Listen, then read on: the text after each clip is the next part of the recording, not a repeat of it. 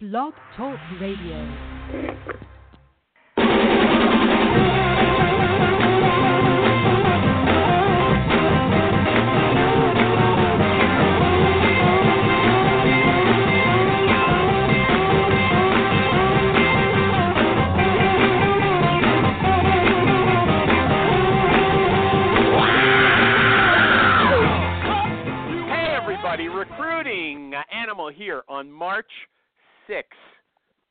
2019. You know, like everybody else, I am totally amazed by the swift rise to stardom of AOC, Alexandra Ocasio Cortez. She is cute, she's articulate, she's smart, and she seems like a fun person. But the story she tells about herself is about how hard her life was before she got elected. She was a, a bartender and she had to clean tables. But you know what? She's not uneducated. She went to university, and it seems to me that a person who has dazzled the country in just a couple of months could easily have moved into a, a sales role for a good company, right? I don't know why she's saying she was at the bottom. I have to wonder what happened? Did she just need some career counseling? I mean, she had the guts to run for office. She's willing to make mistakes in public. She makes a lot of them, and she doesn't seem to be Oh, crushed yeah. by. Hey, Jerry, Oh, I thought I was on time. mute. I'm sorry. Nobody's I'm on sorry. mute. Okay. Okay, she's Yeah, making I, I mistakes. didn't know if you were going to get into the uh, federal elections uh, committee stuff that they've now uncovered on her in, the, That's in the nothing. past couple of days. That is nothing. Let me finish, okay? Okay, I, I'm just saying. You said she's made some mistakes, and I'm like, hell yeah, clearly. No, that that's not as big as Are you we think. going political? Let me finish. Okay, I only got two more sentences. Okay. She had the guts. She had the guts to run for office. She's willing to make mistakes in public, even in front of people like Jerry. Okay, and she And doesn't FEC. seem. She doesn't seem to be crushed by public criticism. She's got a lot of guts, right? She's very resilient. So I have to wonder if there's a lot of people out there like her who are an inch an inch away from being superstars and they they just don't know it. Especially the bartenders. You know there's a number of former bartenders in recruiting, okay? But actually but none of them are uh you know here uh, on Jerry Jerry what show is this? This is the recruiting animal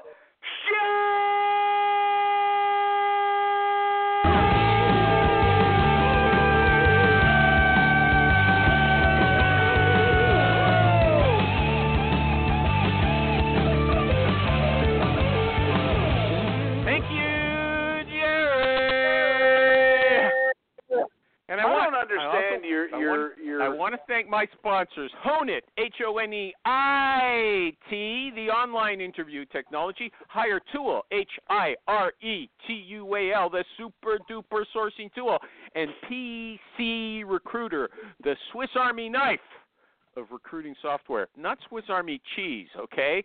Swiss Army knife. Okay. Uh, AOC, you don't you don't find her a, a good candidate, Jerry? You wouldn't send her out to a company? Look, I'm not You, going. you just don't want to admit it I'm because not, you're not going to get into this. You're the one. Okay. You're the one that that said. I, I, I don't want to get into this. Okay, leave it. But leave just behind. watch, just watch what happens with this superstar over the next, Nothing's uh, good. I don't know, week, two weeks. Nothing's Her gonna whole happen with that. campaign, uh, she she ran a whole series of shell games. Yeah, okay. with- You said uh, look, Seriously, look at no, everybody. no, the guy I'm says I don't want to talk about it, and he can't stop. Okay, I stop can't running on about it. stop. Okay. Okay, let's get to the guest. This guest was on not long ago. I just remember his name. I don't remember anything he told us, but he said he wasn't satisfied with his performance and he wanted to come here and take us on again, and I like that attitude. Yeah. His name is Jason Barber. Jason Barber, welcome back. Hey, welcome back. You're welcoming me back? Glad no, back. it's my yeah, welcome house. Back. No, No, oh, it welcome is- back. Yeah, Okay. Welcome home. I'm, Welcome I'm glad home. to be here. okay, yeah. Okay, look, Jason Barber got his start. This is what he says himself by selling the hard way, going door to door and getting rejected over and over again. Oh. And and he says that taught him to be r- resilient to rejection.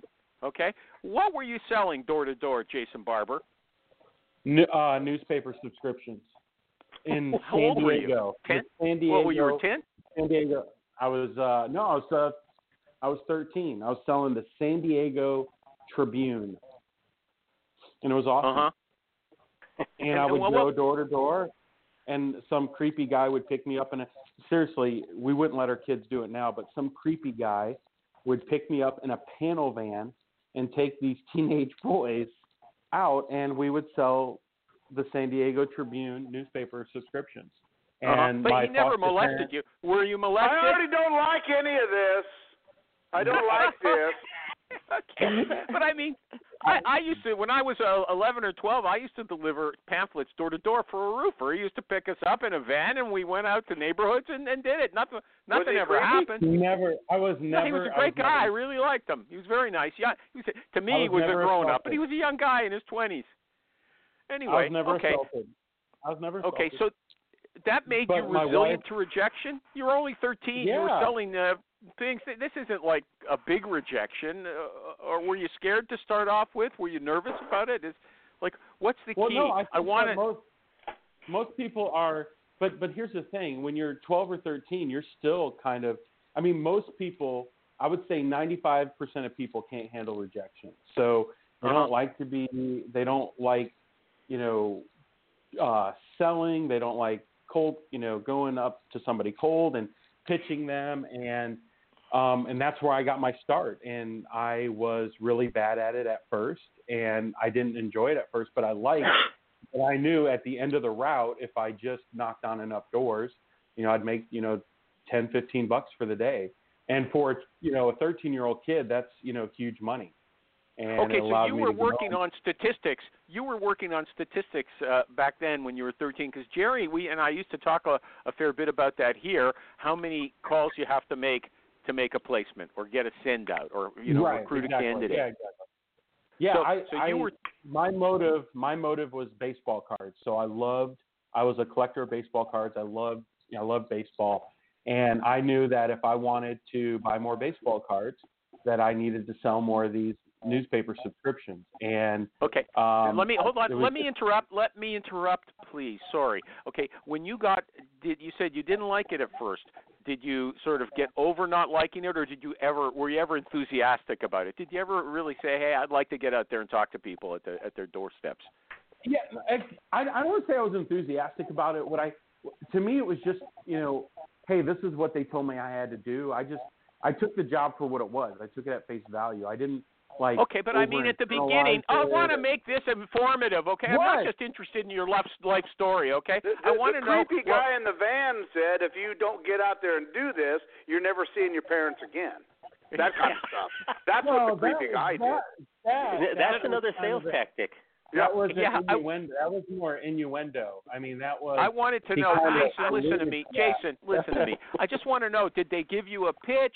Uh, did you get better at it? Did you become more conversational? I want to know how your sales technique and your sales attitude improved over time, or you know maybe that didn't happen. I just want to. I want to find out what it was. You know how you yeah. matured as a salesperson. Okay, well, at the ripe young age of 13, I matured real quickly. I learned to always talk to the women and not the men. So I learned that right away. So if I got a, if I got the stay-at-home wife, and I was, you know, I can kind of play, you know, to her heartstrings. For whatever reason, I knew I could close the woman, and had a much harder time closing, you know, the the man of the house. So that was kind of my. Okay, when know, you say close, when you say close, did you actually have techniques you used to close them? Like, did you have a structure to your presentation? That's. I'll move on, but I want to know if No, since you're no, bragging about the- since you're bragging about it on your on your LinkedIn page, Yes. I want to know if you know if it, it was you were a real salesperson You were just a kid. Sounds like you were just was a kid. but I had Okay. some, but I had like a rule of thumb. Like I knew, like, all right, if okay, I got the, let's move on to your next job. Hold on. Let's move on. Age 19. He worked for. He writes about himself in the third person, which is as phony as hell. Don't do it. At the age of 19, he worked for a leading. he worked for a leading automotive group in Michigan and became the number one sales rep in two short months. That must have been a hell of a company if they get a 19 year old kid in there and he becomes the top person in, in, in a couple of weeks. No, I said two weeks, a couple months, man. Yeah, okay. Couple months. A couple of months is just a few weeks, okay? Go ahead. What were you selling? So- what were you selling? selling- Let's be concrete. A couple months is just a few days too. I, I Yeah, was you're selling right. used cars. I was selling used, Used cars. Yes, I was selling used cars. Um, I can I tell you can I tell you guys a story of how I got the job? Yeah. Yeah, go ahead. Okay. Do you do you remember the movie Pursuit of Happiness with Will Smith? No. Yes. And okay, so in that movie, Will Smith shows up. He's all he's trying to get a job at the whatever investment firm, and he's all like, you know, has paint on himself and looks all raggedy, right? Well, that is exactly how I got this job. So uh, a guy I went to church with, uh, he said, "Hey, man, my general manager is looking for a really good uh, salesman. You should, you know, come by and talk to him." And I'm like, "Oh, sweet, that'd be awesome," because I hate painting pools. And so I'm painting pools in Traverse City, Michigan.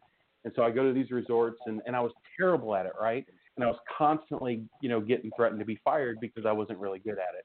And so, ha- so I had to drive from Traverse City to another, you know, Gaylord was the the name of the town. Don't drag And it out. Don't drag it out.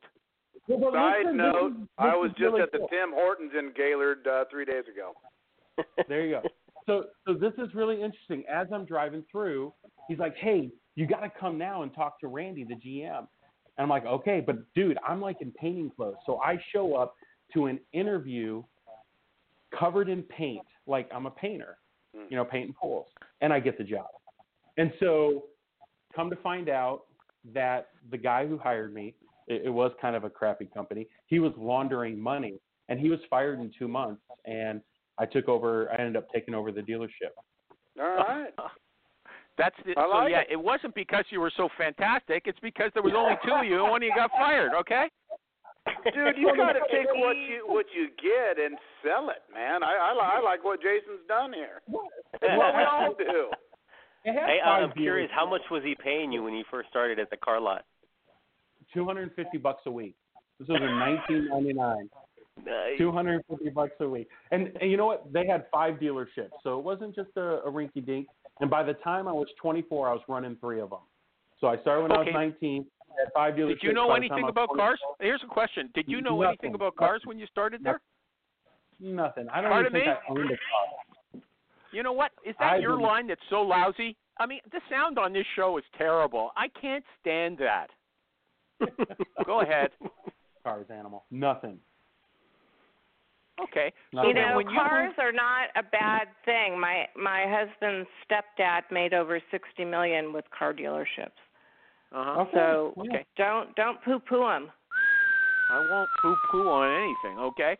But here's Okay. the thing. So f- when he was 23, he moved into a medical staffing company, okay? Am I right, uh, Jason? Not twenty three. No, it's twenty whatever. Twenty eight. Oh, you're already But, 28, uh, so you've but- been a but bit, listen, you've been listen, working for listen. 9 years already by ask- that time. Yeah, but but you're not allowed to ask me about my age. That's illegal in recruiting and HR. That's I'm not going to hire you. Hey, Okay, although you sound like a good hire. Okay, look. So Kathy said this this guy, her her father-in-law or whoever it is, made sixty million dollars. You were bragging about how good you were doing, and you didn't make sixty million. In fact, you left I the did not. business. I did You not. left the business Yeah, I, to move. I did. Okay, you moved into uh, recruiting, but was there anything about being a used car salesman, the classic job of selling? Did you was there anything you took from that job into your new uh, recruiting role? Um, y- yes, I think you know, you know, uh, car sales is a little bit different because you spend a lot of money on advertising, and about 50% of your traffic is lead gen that you get from advertising, whether it's newspaper, you know, print, radio. Okay, let me web, ask you. whatever. That's something I'm interested in. Is that a huge difference? If you have to, is it is it uh, if you've been let's say selling uh, cars for two years on a lot, you have to talk to all kinds of people all day long. So you've got a lot of experience talking to people and presenting a product, but you're not going out and doing your own lead generation, uh, new business development. Are those two radically different things? So you could be good on the lot, but still not be a, a, good all-round salesperson because you can't bring in new business. I think I don't. I wouldn't call them radically different. I would just say that they're like adjacent skills. So, you know, having having inbound leads coming to you, and if you just live off inbound leads at a dealership level, you'll be a mediocre salesperson. So, uh, so kind of the rule of thumb in car sales is the 20 car guy. So if you were to talk to any of your, you know, anybody you know in the car business, say, hey, I've got a sales rep and he, you know, he's putting out 20 cars a month. That's kind of the gold standard, right? So that gold standard 20 car guy, and I was a guy that, you know, I'd put up 30 cars a month. And so the the folks that are doing that, they're doing a combination of both. You're you're getting inbound lead generation from advertising, but really the gold standard was you would augment your business and your actual uh, pipeline by actually picking up the phone, making appointments, and calling people that you've done business with before, before saying, "Hey, I got this really sweet blah blah blah." Okay, and, but actually, those were uh, those were just following up. Those were different. That was just following up established No, leads. Okay, I'm talking about different. generating the No. leads yourself. It's the same thing. Okay. No, it's the same thing, animal. No, it isn't. It's Hey, the- who wants? Let's vote on that, Jerry. Is that the same thing where you've got a, uh, you're going through your old your old files and calling up the, those people? It's it's quite different from calling someone you've never spoken to. yeah, it's a to. little bit different. before. Well, I, I okay, uh, okay, I'll give you that. But still, but still, you would get, you could still lead gen or call people that have never bought from you before, and do the same process. It's the same process. It's if they bought from you before, yeah, it's kind of a warm call, or you know, there's an established relationship, but you can use the same process. That's the point I was trying to make. Yes, it's different. If somebody's bought from you before, I get that. But when you go cold and they don't know you from Adam, that you're right. That is a different process. But a, a good car guy who can do 20 plus units a month, they are hunters. You got to have that hunter mentality, and I, you know, I, I quickly developed that, you know, early on in my How career. How much money And does so- a does a car salesperson make selling twenty twenty five cars a month? six figures. They're going to be low six figures. So if it's if it's a if it's a high end high line dealership like Mercedes, Audi, you know maybe Oh. it's you know a buck and a you know buck and a quarter, buck and a half. If it's somebody you know if it's a Kia dealership, you know maybe eighty ninety. So that's typically what a, a good you know a good car guy So would make. why why hold on? T- Here's let me quote before I ask you Hold why on, hold on. the shift. In, Oh, oh, oh. I was I was going to ask real quick.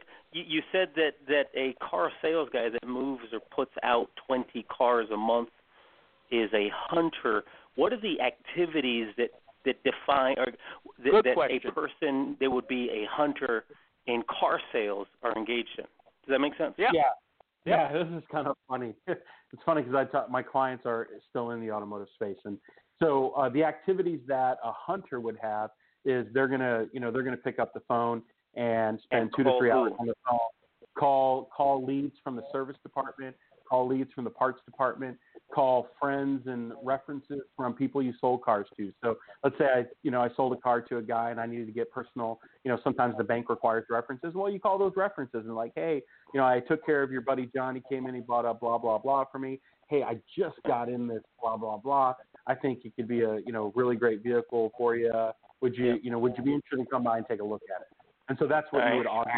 Your activity would be on the phone trying to get appointments. And it's all about closing to the appointment, getting them you know in the door. You know through every whatever medium possible, whether it's a digital marketing medium, whether it's a you know text message medium, whether it's an email. It's all about that, in, you know, high okay, level. well, of what if they said what if they said, hey Jason, I, I don't think I'm ready for a car right now. What would you do?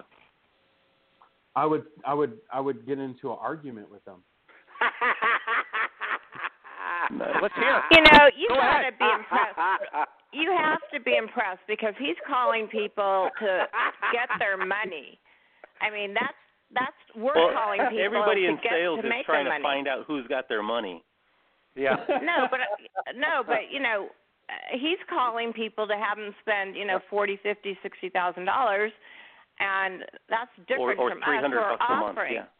yeah, and we're Hold on a offering second. as rec- I want. What, We're- are you serious? You you struggled with them when they no, said no?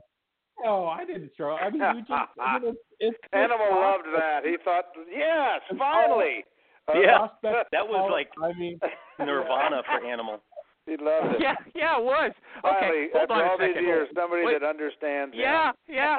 Okay. Before before we move on to why you, you know you were successful, you were running sales at three uh, different uh, lots, uh, dealerships.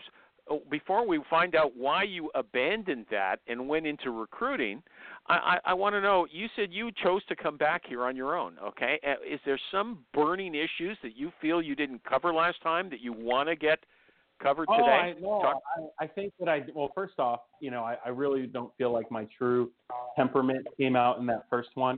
I was just, you know, I'm always a, I'm so I'm a a guy who needs second, you know, like do overs. Like I'm a do over guy, right? When I do something Uh-huh. for the first time, I really suck at it. But you know, Yeah. if I can have good repetitions, you know, I have Yeah. more and more fun with it. I, I didn't feel Okay, like I got had a a tip little, for you. I got a tip for you. The third time you do it, next time you come back to the show, get on a better phone. I can't stand this, okay? I don't know if it's you, but I think it is. Now look, I'm going to do an ad. I think it's I'm- Kathy. Is it, Kathy? I'm gonna I'm Yeah, gonna I'm mute sorry, you for a second. Before you, hey, animal, before you go to an ad, can I give a question that he can think about while? Okay, but while first you I'm gonna Kathy, I'm muting you for a second. Just- Are you six one nine, Kathy? I am. Okay, hold on. Okay, I put her on mute. Now ask your question. that? Mike. Okay, so um, the question is, do you feel that people that are in the auto industry have hunter skills that are highly transferable into business to business sales? And if so, why? Go ahead. Animal. And animal, no, you, you- you've you've go- solved go ahead, your uh, you've solved your uh, phone. Oh, you want Yeah, me to? Kathy. Are we Problem. doing an ad or Kathy, I I'm sorry, it was you. Okay, go ahead, answer the question, Jason. Okay, so I'm doing, I'm answering, and I'm not. We're not doing an ad, right? Okay, no, no, I'll do the ad now. Hold on, it. I'll do the ad, then you'll answer, okay? Hey, everybody. It's Recruiting Animal here for PC Recruiter, my good friends there. You know, you know what we love about PC Recruiter? Michael G. Cox, what do we love about PC Recruiter? It's configurable. It's configurable. Yeah, and you know what that means? They don't impose their style of work on you. They let you make the software do what you want it to, not what some guy up in head office wants it to. That puts the power of recruiting software in your hands. And, and here's an example. PC Recruiter has a, a candidate presentation feature, uh, and you know you send an email to your client. It connects to to there's a link in it. It, it connects to a, a profile page for the candidate. You set up that profile page the way you want it to look, okay? It's not standardized. It's not templated. It's not cookie cutter. You put your branding on it, and then the uh, client can put comments there, which you receive. There's, uh, you know, can grade the person as, you know, one to five stars. It's all what you want it to do, okay? And uh, let me see if there's anything else I can tell you. No, that's all I want to say now, except one final thing. It doesn't no matter how big you are. You can be a small little company or a huge recruiting operation. PC Recruiter loves you and they want to help you. Big or small, they help them all. PCRecruiter.net. Okay, back to uh, Jason the barber uh, is going to give a haircut to Mike uh, the recruiter. But let me just apologize to Kath- Kathy. I have to. I'm going to leave you on uh, on on uh, on hold on you know blocked out because you're making the fuzzy noise. It's hurting me. Okay, Kathy. Kathy. Kathy, if you have any questions, I'll. Uh, I'm here. You know, I can't help it. I'll I take those on live right. Are you are you muted? Or am I muted right now or not? No, no, I No, can hear you. can hear I you. can hear you. Oh, I can hear okay. you. I live right next to the seal base where when we moved, and there's extra security put into the telephone lines here. So Yeah. our service is horrible, even with the landline. Okay, you're okay right now. Uh, I might put you on mute though, but I'll open you up every once in a while. Okay, Okay. or e- or would tw- send a tweet or something. I know you don't go on Twitter anymore. Maybe you should, and send a message I to know. Mike. Mike, uh, and he'll he'll tell me. Okay, answer the Okay. question, Jason, please. Uh, if anyone forgets, it was uh, if you're in used car sales or car sales. Are there uh, skills that you can transfer to business to business sales? Am I right about that? Is that the question? Yep. Yep. Okay, Yeah. go ahead. Shoot. Shoot.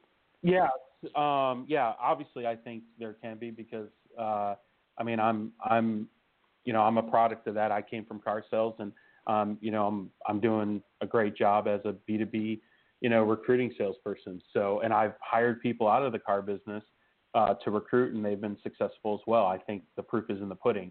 Uh, but but there is additional training they're going to need. I mean, they're not going to be able to come day one and hit the ground running. You're going to have to teach them, you know, the you know the nuances of selling B2B versus you know in, in most you know automotive you know automotive sales situations, you're dealing with a business to consumer type you know sales cycle or sales process. Now there is now on the commercial side, so in automotive sales, there's a lot of commercial. Uh, there's a huge, especially Ford dealerships, Chevy dealerships, they have a commercial division, and so in that case, you know that person would translate well over into a How B2B. could you, you know, if you're a recruiting process. manager, and if you're a recruiting manager, and you want to attract a car salesperson to your team, how could you make it seem like a, a good move? What prompted you to move when you were successful, apparently, as a car salesperson and a manager, a sales manager? Why why did you move into a new field? Why did you come to, to recruiting? It was the so the automotive is it's a grind from an hours perspective, and so I did it because I I mean I worked, you know, when I first when I was working in the car business, I was working six days a week, you know, 10 hour days, 60, 70 hour weeks. Uh, in most, again, not, I'm not saying all firms are like this, but in most firms, you, you know, you, you really only need to work 40, 45 hours a week. So that was what, that's what was appealing to me was just getting out of the grind from the car business, being, you know, working till nine o'clock at night. I mean, that, that takes a toll on you. And to this day, I mean, I could go back tomorrow and make, you know, two, 300 grand a year working, you know, running an F and I department for a dealership group.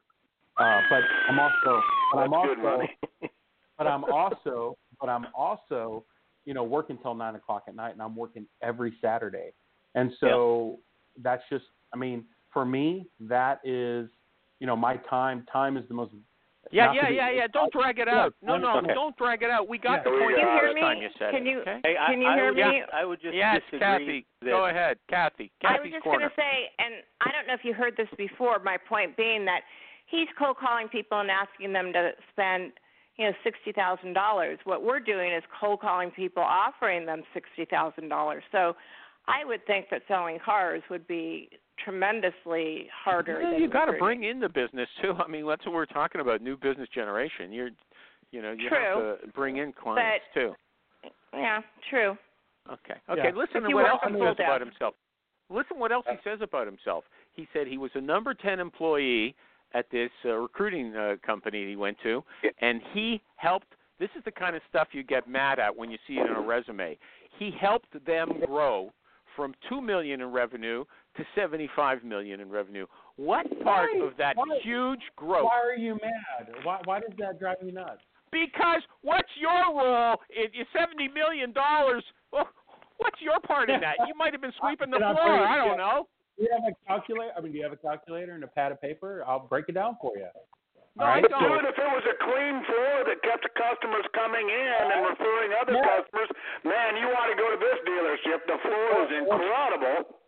Yeah. Then it would in be a key recruiting, part of Jerry. the growth. Jerry, Come on, wake animal. up. It, this is when he was in recruiting. He helped the recruiting firm go from two million a year to no. seventy-five. I did, and you know what? I ran recruiting operations nationwide for a medical staffing company that over that was a part of Team Health, which is one of the number one physician staffing companies in the U.S. And I oversaw the entire recruiting operations nationwide for medical assistants, which we would recruit and pay them 12 bucks an hour, and we bill them out at 20, 21 dollars an hour. So get out your calculator, add that up. We had 4,000 people on bill, and I led the entire recruiting operation. Okay, okay. What So, made you? And you're not you're not a quadrillionaire right now, just uh, in the, in the Gran- Cayman Islands. I mean, come on. No, no, no. I'm an idiot. I was, I was, I'm, I didn't I mean- know to, I didn't know to ask for equity stake at the time. I didn't know any of that. I just, they needed a job done. They, they hired me. They hired me on as a, you know, I, I'd only been recruiting for two years, and then I grew into the position after, you know, being there a couple of years. I was just, I'm just a go-getter. So I wasn't smart enough to know to, to ask for those things. Yeah. Okay, That's a you're a dummy. You're a go-getter, but you're very naive. Okay, I want to hear. Yeah. Tell us, tell us how we can grow. If if if we're making two million a year right now, how can we grow to thirty million. Okay, we'll be more modest than the, the seventy-five million that you were talking about. Two, Okay, two how could how could how could I do it? What what's what's the secret? well, um, Hire some you- dummies like Jason to do it for you. Yeah. exactly. And Uh, break out the money in the Cayman Islands. And in staffing and recruiting, uh, it's interesting. There's a guy who's in the recruiting groups, like pitching the seven seven figure uh, type. You know, hey, become a seven figure biller. So it for us, Is that it is was- that for uh, attorney, like placing attorneys? Uh, I think I who I have no idea. Hello. I just can you hear me? yeah.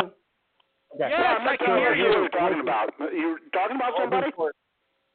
Okay, so it was um, so for you to scale from two million to thirty million. In our Yeah. case, it was acquiring more large Fortune 500 accounts. So in the healthcare space, so these so healthcare, you know, the HCA hospital groups, uh, Texas Health, and then uh, our one of our biggest clients was Aurora Healthcare out in Milwaukee. So if you want to be able to scale that, it's a tandem thing. We had to we had to sign huge contracts where you know we were going to staff between you know 100 to 150 medical assistants inside of their emergency department. And so you had that, and in tandem, we had to have a huge staff of recruiters and you know junior recruiters we call them or recruiting assistants uh, because we did a lot of on-campus and you know college student or you know recruiting students out of the Okay, know, but here's what. Okay, fine. I understand that you're now you're telling us the Yeah. infrastructure. I want to know how you got in the door. You were a no, you're just a little company, and now you're saying you got signed on these big companies. How did you get in the door, first of all? Then, how did you persuade them to use you? Okay, that's. I mean, you didn't even have the backup to do their job yet. I want to know how you built it from the ground up. Kathy, I'll, Kathy's blocked right now. I'm going to open her up in a minute, but first I'm going to do an ad. Hey, everybody! My friend Nick Livingston uh, emailed me today. He's a CEO over at HoneIt, H-O-N-E-I-T, and he wanted me Did to he tell you. he really email you today? Yes, he did. He emails me right. before the show. Some of these ads are. I'm not saying yours. I'm just saying in other venues, other other social sites, they make it seem like they just talked to this guy or that guy. You really talked or got an email from the guy today.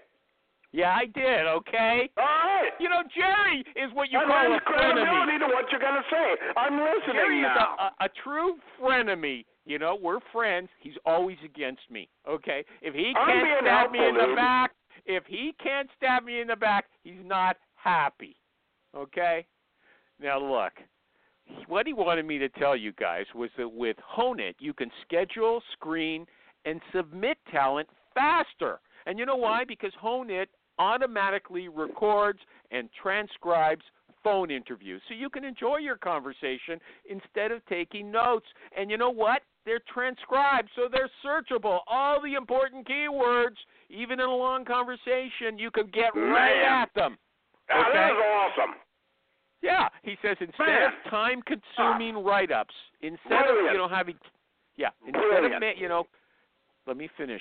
Instead of you know time-consuming write-ups, HoneIt lets you create 30-second sound bites that bring your candidate submittals to life and help others quickly hear a candidate's domain knowledge, technical skills, and personality. The system was Why designed by recruiters. Why wouldn't you use this tool? Yeah, it's great. The system was designed by yeah, the system was designed by recruiters who tried all the video tools but realized it's the conversations that really count. And the best part, almost done, zero integration is required. Simply connect your Google or Outlook calendar and place a HoneIt scheduling link anywhere in your workflow. HoneIt works with every ATS or CRM. You'll never look at phone interviews the same way again once you've Gosh. experienced HoneIt. That's H awesome. O N E I T. Okay. Back to Jason Barber. Do you have a middle name, Jason? uh, Lee, L E E. Jason L. Barber. Kathy, or Kathy, uh, I'm coming back. Kathy, do you, do you want to say something before I put you on hold again? No, you can put me on hold. I need to get a donut. Okay. you need, yeah, you need a donut. Hey, Kathy, Okay. we're going to come visit one of these days, so be ready. Get that guest, Oh, good. get that Just guest let me know house when. up and running. That house Yeah. is waiting for you. Is it a four bedroom? What? Which house? Your your guest house. The guest house has a big master, and then the living area has a, a pull-out couch in it, so it can sleep Okay. four. Okay. I would All say, right. or some Sher's can got more sleep than in four, the and big he's house. got dogs too. Okay. No, hey, you know what? I sleep don't in the big dogs. No, we have four. We have Let's let's get back to the guest. Sounds good. Yeah, you start. You guys start a this home is community building, animal. It's all part of it, man. yeah, Come and on. we have room in the in the main house. I mean, we don't Oh, we don't use it all. So there's plenty Okay. of room. We're going to have 18 people here in August. Good. Good for you. Okay, Yeah. Jason Barber. So- Jason Lee Barber. Jason Lee Barber. This is the secret. It's taken us a half an hour to get to the thing. How, how do you develop new business? That's the big Okay. question. Yeah. So so first off, um, I, I I'm a you know big proponent. I you know Rich Rosen writes about the or messages a lot about this on the uh, Facebook group. It's finding a very tight niche market, right? So I, I'm I'm not a I'm not from the school of you know being a generalist. Uh, I I just if you wanna if you wanna waste your time and spin your wheels, I think being a generalist is you know uh, is a, a fast path to do that. Um, so for us in the medical assistant game, we found a very tight niche in the emergency department, and so uh, and there was a lot of luck involved in this too. So at the time, uh, in the in the late you know 2000s, there was this new meaningful use uh, you, you know policy that went in place that know, these medical companies or the healthcare providers were going to have to move to electronic medical records, and so there's this huge shift from paper charting to electronic charting. Well, now when the government instituted this, it was kind of all this fluff like, oh, you're going to be more efficient with using, you know, electronic health record versus uh, paper charting. And because Right. of that, they- they created this new demand. And so that's the other thing. If you for business development, if you're a new recruiter or you're looking to expand your business, go. You have to find these nooks and crannies of of new opportunity that. Ha- that let me tell you something. I worked on that too. The electronic health record, looking for. There was nobody who had the right skills, and every state in the United States and every province in Canada was looking to do the same thing. Okay, there was absolutely there was nobody to recruit.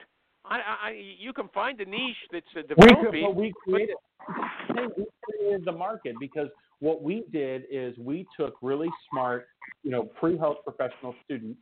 We taught them we taught them how to use Epic, which at the time Epic and Cerner are the two 800-pound gorillas in the you know hospital you know in the hospital EHR space. And we taught them how to use it. Then in turn, we used them as like super users and went all over the country. And we were able to to train doctors. We're able to help them go live and actually. And then the main component of our business was actually staffing their emergency department with these medical assistants that would come in and do the EHR documentation for them.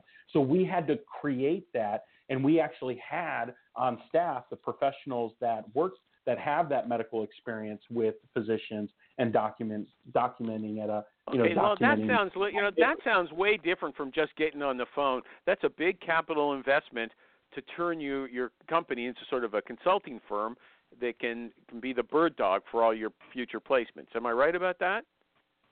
Well, we were a full. Yeah, I think you are right about that.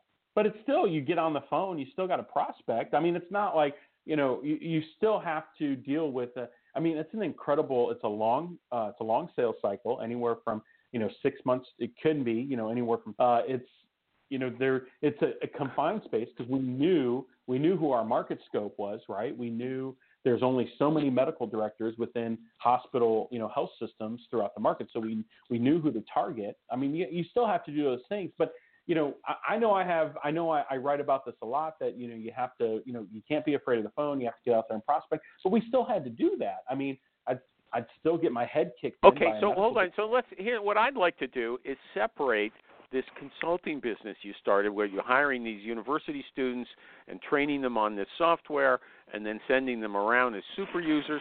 Let's separate that from just getting on the phone. What I'm interested in, and I've been trying to pull out of you unsuccessfully for a half hour, is your sales technique. I asked you, what was your sales technique when you were 13? What was it when you were a car salesman? Now you're telling me, yeah, you're a big Okay. proponent of getting on the phone and, and and you know talking to people, but I still haven't got any, you know, like what do you talk to them about? How do you uh, get through to the person you want to talk to? I use the Jordan Belfort straight line sales system. I use I'm a I'm a proponent of the Jordan Belfort system, and I've been The, the doing Wolf that. of Wall Street. The Wolf of Wall Street. Yes.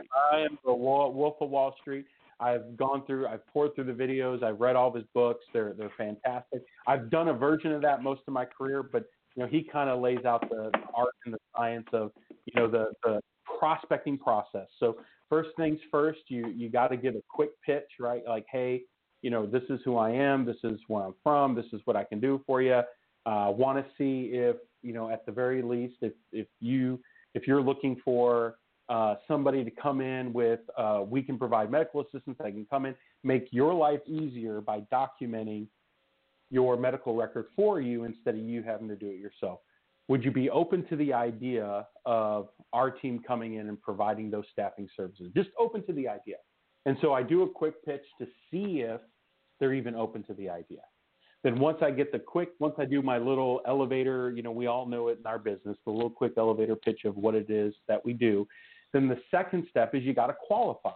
I think the biggest mistake recruiters and you know people in our business that do business development, they don't know how to qualify a prospect. They, I mean, I, I, I see it written on the, you know, I see it all throughout the threads of the online community, like, oh, you know, it's so hard, and they piss and moan and complain about how hard it is to work with clients. Well, 80% of that can be solved if you learn how to qualify a prospect. So the the the things that I'm qualifying a prospect for, first off, I want to find out have you worked with a headhunter before? Have you worked with a, a, a recruiting or a staffing service before? What's your experience been like? Right? If they've never worked with, you know, if they've never worked with a staffing service or a headhunter before, then I know my my pitch and my proposition, my proposal is going to be tailored to their experience, right? I mean, I know you guys know this, but for the listeners out there who are trying to, I mean, they they're trying to build their you know desk up and they're trying to build their business up. The biggest mistake they're making is they don't know how to qualify. You're you're spending too much time talking to the wrong people. Whether whether you're prospecting via phone, whether you're emailing, whatever whiz bang stupid you know social selling, you're, you know you're doing whatever you're doing. Qualifying to me is Well, like how do you make how do you qualify? How do you make sure you're talking to the right person? Or if they say I have no experience in this, you know, with recruiters before, what how does that change your your presentation? Yeah, so that changes my presentation to where it's like, okay, so Michael, um, so I take it you haven't worked with a headhunting firm or you haven't worked, well, staffing, let's just say, you know, a staffing firm before. Well, let me just tell you right off the back, you know, it, we're not cheap to work with. So uh, I, I could probably give you sticker shock with how much, you know, our services are going to cost. Now, let me ask you this. You know, what's, then I'm to, I'm to unpack, Michael, what's the cost, what's the pain to you for not having this position filled? And then I want to take a deep dive there to see if I can create value with that prospect to make sure, hey, are they suffering financially or they there's some kind of suffering taking place because this role hasn't been filled. Does that make sense? What do they usually so I'm- say? I'm- What do they say? What how do they answer that question about the pain?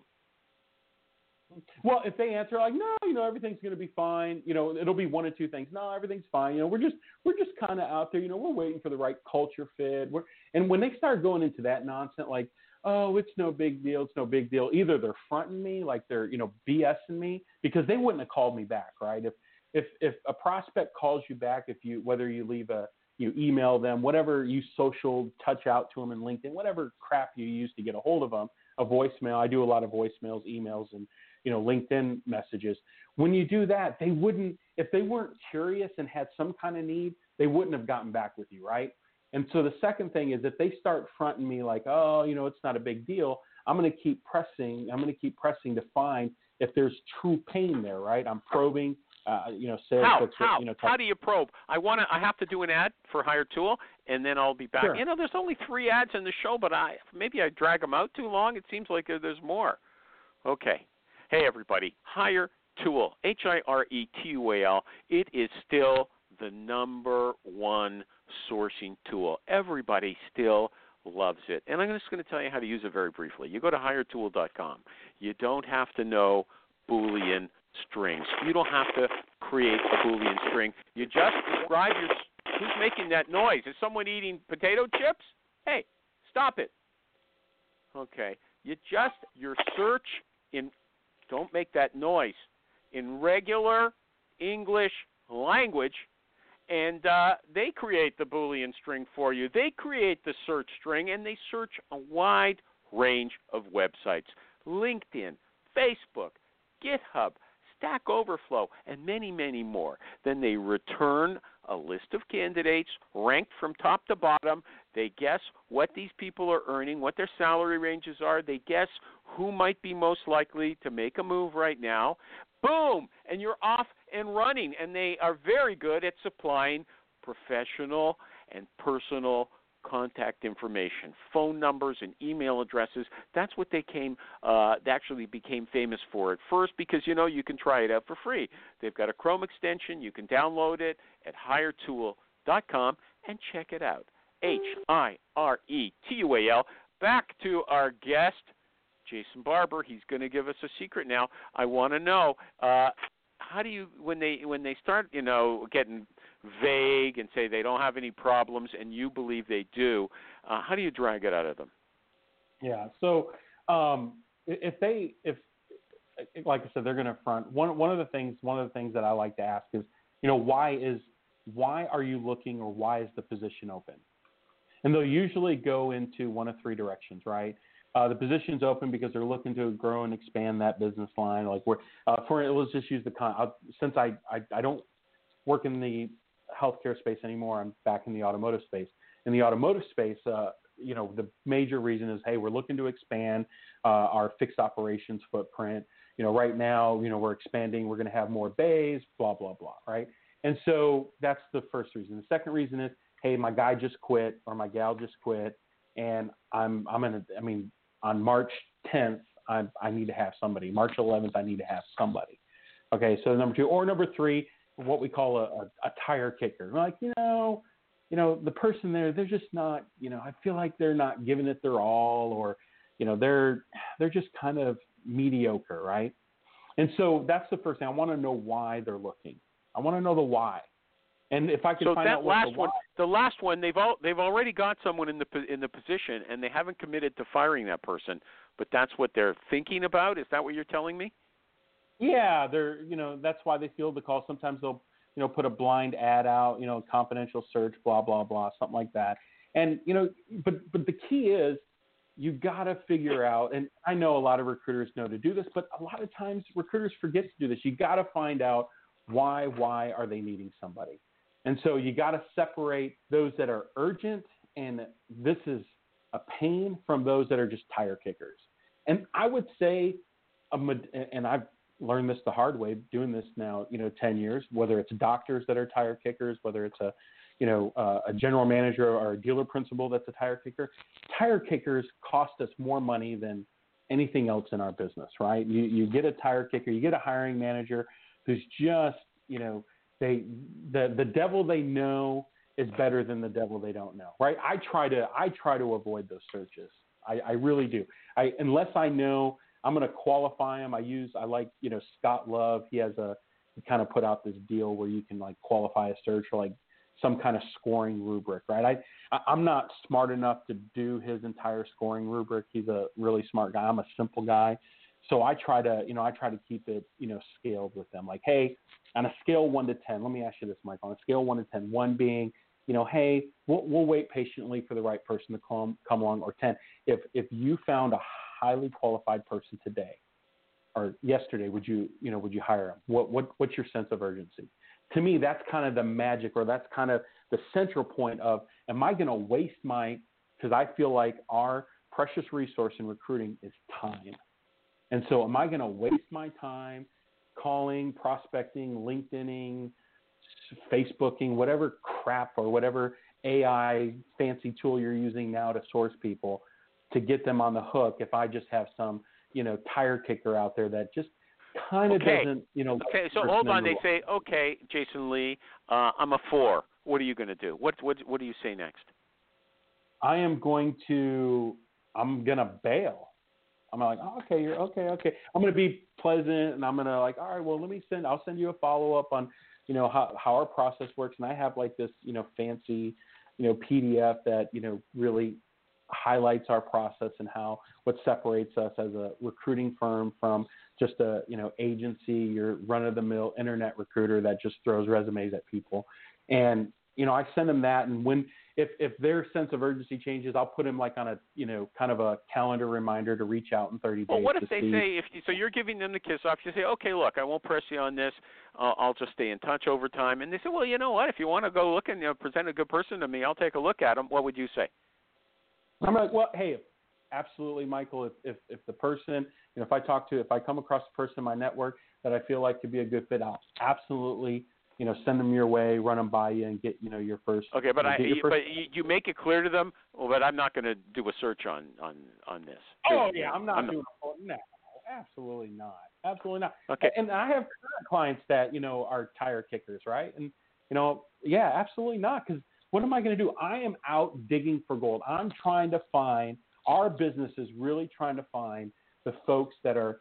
They have a sense of urgency. Their company, they're losing money or something What if they're a seven? What if they say no, no? Let's. We don't have much time. What if they say I'm a seven, Jason? On a scale of one All to right, ten, I'm a seven. All right, all right. Well, then we get the process going. I tell them, all right. So here's what I'm going to do. I'm going to send you over good enough. board. I would say eight, isn't eight or eight or above really what you're Well, looking for? Well, here's the thing. I always use it. It's just like compensation, right? It's always a rule. Like I always have a rule of thumb that says they're always they're kind of they don't want to sh- appear desperate, so they back off about 10, 20 percent, right? So if they're a seven, they're probably really an eight. If they're a 4 Uh-huh. they're probably really a right. So I kind of use that as a, but seven's kind of my go-to number. If they tell me, um, yeah. So I always same thing with when a candidate tells me, um, you know, what comp range that they're looking for. I always subtract 10 to 15 percent from that because that's really if if the opportunity were right, that's really what they probably you know, they they might be open to taking. So if they tell me 150, I know maybe we can might be able to get them if if all the stars aligned at 130 or 135. Okay. Uh, I'm just Is curious. You say you, got, you have a. to Pardon, get pardon people at their lowest dollar amount. What's that? Is, is that is that your goal to get to to get the hires at the lowest amount they would take? I mean, that's very um, not politically correct right now. Now it's you're really not even supposed to do that. You're just supposed to go shoot for the highest dollar amount that they could possibly, in their mind, work for in good conscience. You know, I, uh, you know. By the way, I never got to say this. Um, I, I've been wanting to uh, mention this, but uh, yeah, that that isn't the goal. But I mean, comp can be kind of a, a funny thing, right? So Yeah. yeah, so you're there. At the end of the day, there's theory and reality. In theory, yes, you know everybody'd like to make you know as much as they can. I get that, but in reality, you're getting paid what a job's worth, not what you're worth, right? And so when I know what the job is worth and what the candidate thinks you know they're worth, you try to find as close as you can to it. That that's all I mean by that. So Okay, but what goal, if you, they what if they tell you 150, then you assume that 140 is good enough, and you come back with 140? Well, how do you put it to them? They say, "I want 150, Jason," uh, and you you come back the next day and say they're offering you 140. What what what do you say? How do you get them to accommodate that? um, I I tell them uh, can, I I I use leverage. And so what I'm going no to more. Say no more. do is I, I, Say no more. I don't know what what does that what does that well, mean? I don't know, I don't What- know I about use that leverage. Canada, but here we do. I, I, I got you. Say no more. I don't. I don't know what it means. I don't know. Does anybody, Phil, Mike, my Phil from England, Michael G. Cox? Do you know what it means? I can use The leverage. English guy isn't going to know. Michael G. Cox is going to know, but he's not allowed to say. I, I didn't, I didn't Oh, okay. I'm sorry. What was it? Sure. Oh, I'll No, it. if you're a if you're an in-house recruiter, you're hosed, right? I mean, if you're an internal if you're an internal recruiter, I mean, you you have way more you have way more to lose. You have so many your hands are tied, you're you're in handcuffs where as a, you know, as an agency recruiter or a, you know, a third party, you know, we we have so much more flexibility. I um so, you know, what what I'm going to do is I am In, in what to- way again? I'm sorry. What's How- that? How going to tell us. Well, because I you, don't know. mean, what all the laws and you, you're not allowed to ask what they're currently making. Like I know it's illegal in Yes, I. California, but I still I know I still ask. I find out what people are currently making. even though it's Yeah. against the law. I still find out. Now, some people who work for a corporation, you know, that's all the rage. Who's that? Come on. So Go ahead. But, but at the end, but at the end of the day, if if they want 150, my client's coming back to 140. What I'm going to do is kind of put it out there and say, hey, listen, you know, I, I know you're looking, I know Michael, you're looking for 150, and I know, you know, that's kind of the comp package that is important to you. Let me ask you a question. You know, if they came back with 140 based upon their research, blah blah blah, how would you feel about that? Am I offending you? Are you going to walk away? Okay, so you Or- okay, you pre-close you pre-close at a lower price than they're asking for. That's that's your that's your solution to the problem, right? Yeah, but I but I still yes, and I, but I still put it in a um, I still put it in a hey, let's talk about it, feel good type. Even though it's so contradictory to my temperament, because I'm a very direct, go for the juggler temperament. I know when you're dealing with candidates and the money, it's a very very sentimental. It's it's it's really private for them. It's really, I mean, they some people Yeah, but wouldn't a, wouldn't a uh, wouldn't a candidate be foolish to say, "Yeah, I'll consider 140"? I mean, because that gives you an open door to come back with 140 and think that you know I'm going to be able to work with you know instead of pressing the the company. No, he wants 150, and you're going to have problems if you're coming with 140. If he tells you, "Yes, I'll take less than I want," then uh, it's not good for him Well, or her. Yeah, but most candidates don't do that. I mean, most candidates come back and say, you know, you know, I don't know if I can do that. I mean, for me to make a move, blah blah blah, I, I really need to be at that 150 mark. And then, you know, uh, Yeah, and- then you and I- know it's pretty firm there, and that's the, that's the deal. So what yeah, the and then hell, you go Mike? back to, yeah, you go back to the hiring manager and you say, hey, listen, listen, I know you guys want to be at 140. You know, this to get this person to make this happen, you're going to need to be at 150. Can we make this happen? Are they? I mean, can uh, you, you like them? You, you did 10 interviews, blah blah, whatever their process was. I mean, surely, surely we're not going to walk away from an opportunity here over ten thousand dollars at the end of the day. And then I'm going to turn back the value prop, right? At, let me let me tell you this, Michael. At the end of the day, this person's going to make you an extra two million dollars next year by doing X, Y, Z. What's ten thousand dollars? And they're like, Uh-huh. oh, how much how much does the Jordan Belfort co- course cost? The Jordan uh, the Wolf of Uh, Wall Street. How much does it cost? Twenty two hundred. Twenty two hundred. Twenty two hundred. Yeah. And you, but he thinks it's. Sell me this you pen, think, baby. No, you I think just, it's worth just- it though? No, I, I actually I I did I I took the bootleg version on YouTube and I bought a kit. Oh. of course I'm not paying. I'm a recruiter. We're cheap. God uh, no, I, I just bought his book and I, I like reading anyways. I mean, for me, reading I, I digest it better and watching a bunch of videos. I kind of I get distracted. What's the name of his I have- book? What's the name of his book? It's called The Straight Line Selling System by Jordan Belfort. Okay, and you recommend it. Oh, it's phenomenal. He Yeah. recommends the bootleg version. I, I've done I've done all the I've done you know the Challenger sale. I've done all the you know Brian Tracy stuff. I've read over a thousand sales books, recruiting books, um, and and this is by far the the just simplest, most beautiful, most elegant you know breakdown of of what we do as salespeople, as you know recruiters. I mean it's it's it's fantastic. It's, Wow, matter that's of quite fact, an endorsement. if you guys if you guys send me an email, I'll buy every one of you guys, everybody on this call, I'll buy you a copy of the book and I'll send it to you. That as a thank you for letting me be on the recruiting animal show and because I love I love the I love just the excitement, the energy. I will send get expensive. I will I'll buy you guys a copy. I can't read. Jerry doesn't read books. Buy Yeah, him the he Audible. I, no, I, I simply can't read books. My my brain won't let me. Oh, I see. Hey, hey, It's yeah, really hey, one odd. final- Yeah. One, one final thing. I'm a Jerry. I'm a big fan. I'm also a part of your Facebook group, recruiters who actually make placements. Big Oh, fan of what a group. What, big, what big- group is that fan. again? Recruiters who actually make placements. They're not the people online. You're, you're one of the stars. so. Jason um, Lee Barber, thank you.